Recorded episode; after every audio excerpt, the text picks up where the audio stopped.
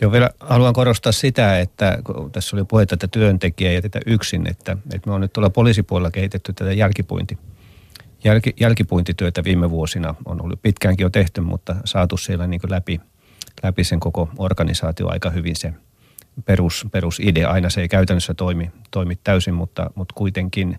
Ja peri, periaate on se, että jos jotain poikkea, poikkeavaa tapahtuu työvuoron aikana, niin se työntekijä ei poistu sieltä ennen kuin se on jonkun kanssa käsitelty, että esimies huolehtii siitä. Jopa niin, että se ei ole omassa päätösvallassa, ei kysytä, että tarvitsetko sä jotakin jälkipuintia, vaan se, että aina kun tapahtuu jotain poikkeavaa, niin asia, asia käsitellään, käsitellään tämmöisenä tapahtumana ja, ja kokemuksellisesti. Ja jos siinä tarvitaan jotakin enempi tämmöistä ehkä hoidollista jälki, jälkipuintia, niin sitten semmoinen, semmoinen järjestetään. Ja tätä me malliksi tarjotaan muillekin, että, että, että työntekijät ei jää yksin ja että se kuuluu siihen työhön, kun se on työkokemus, se kuuluu työhön käsitellä se asia.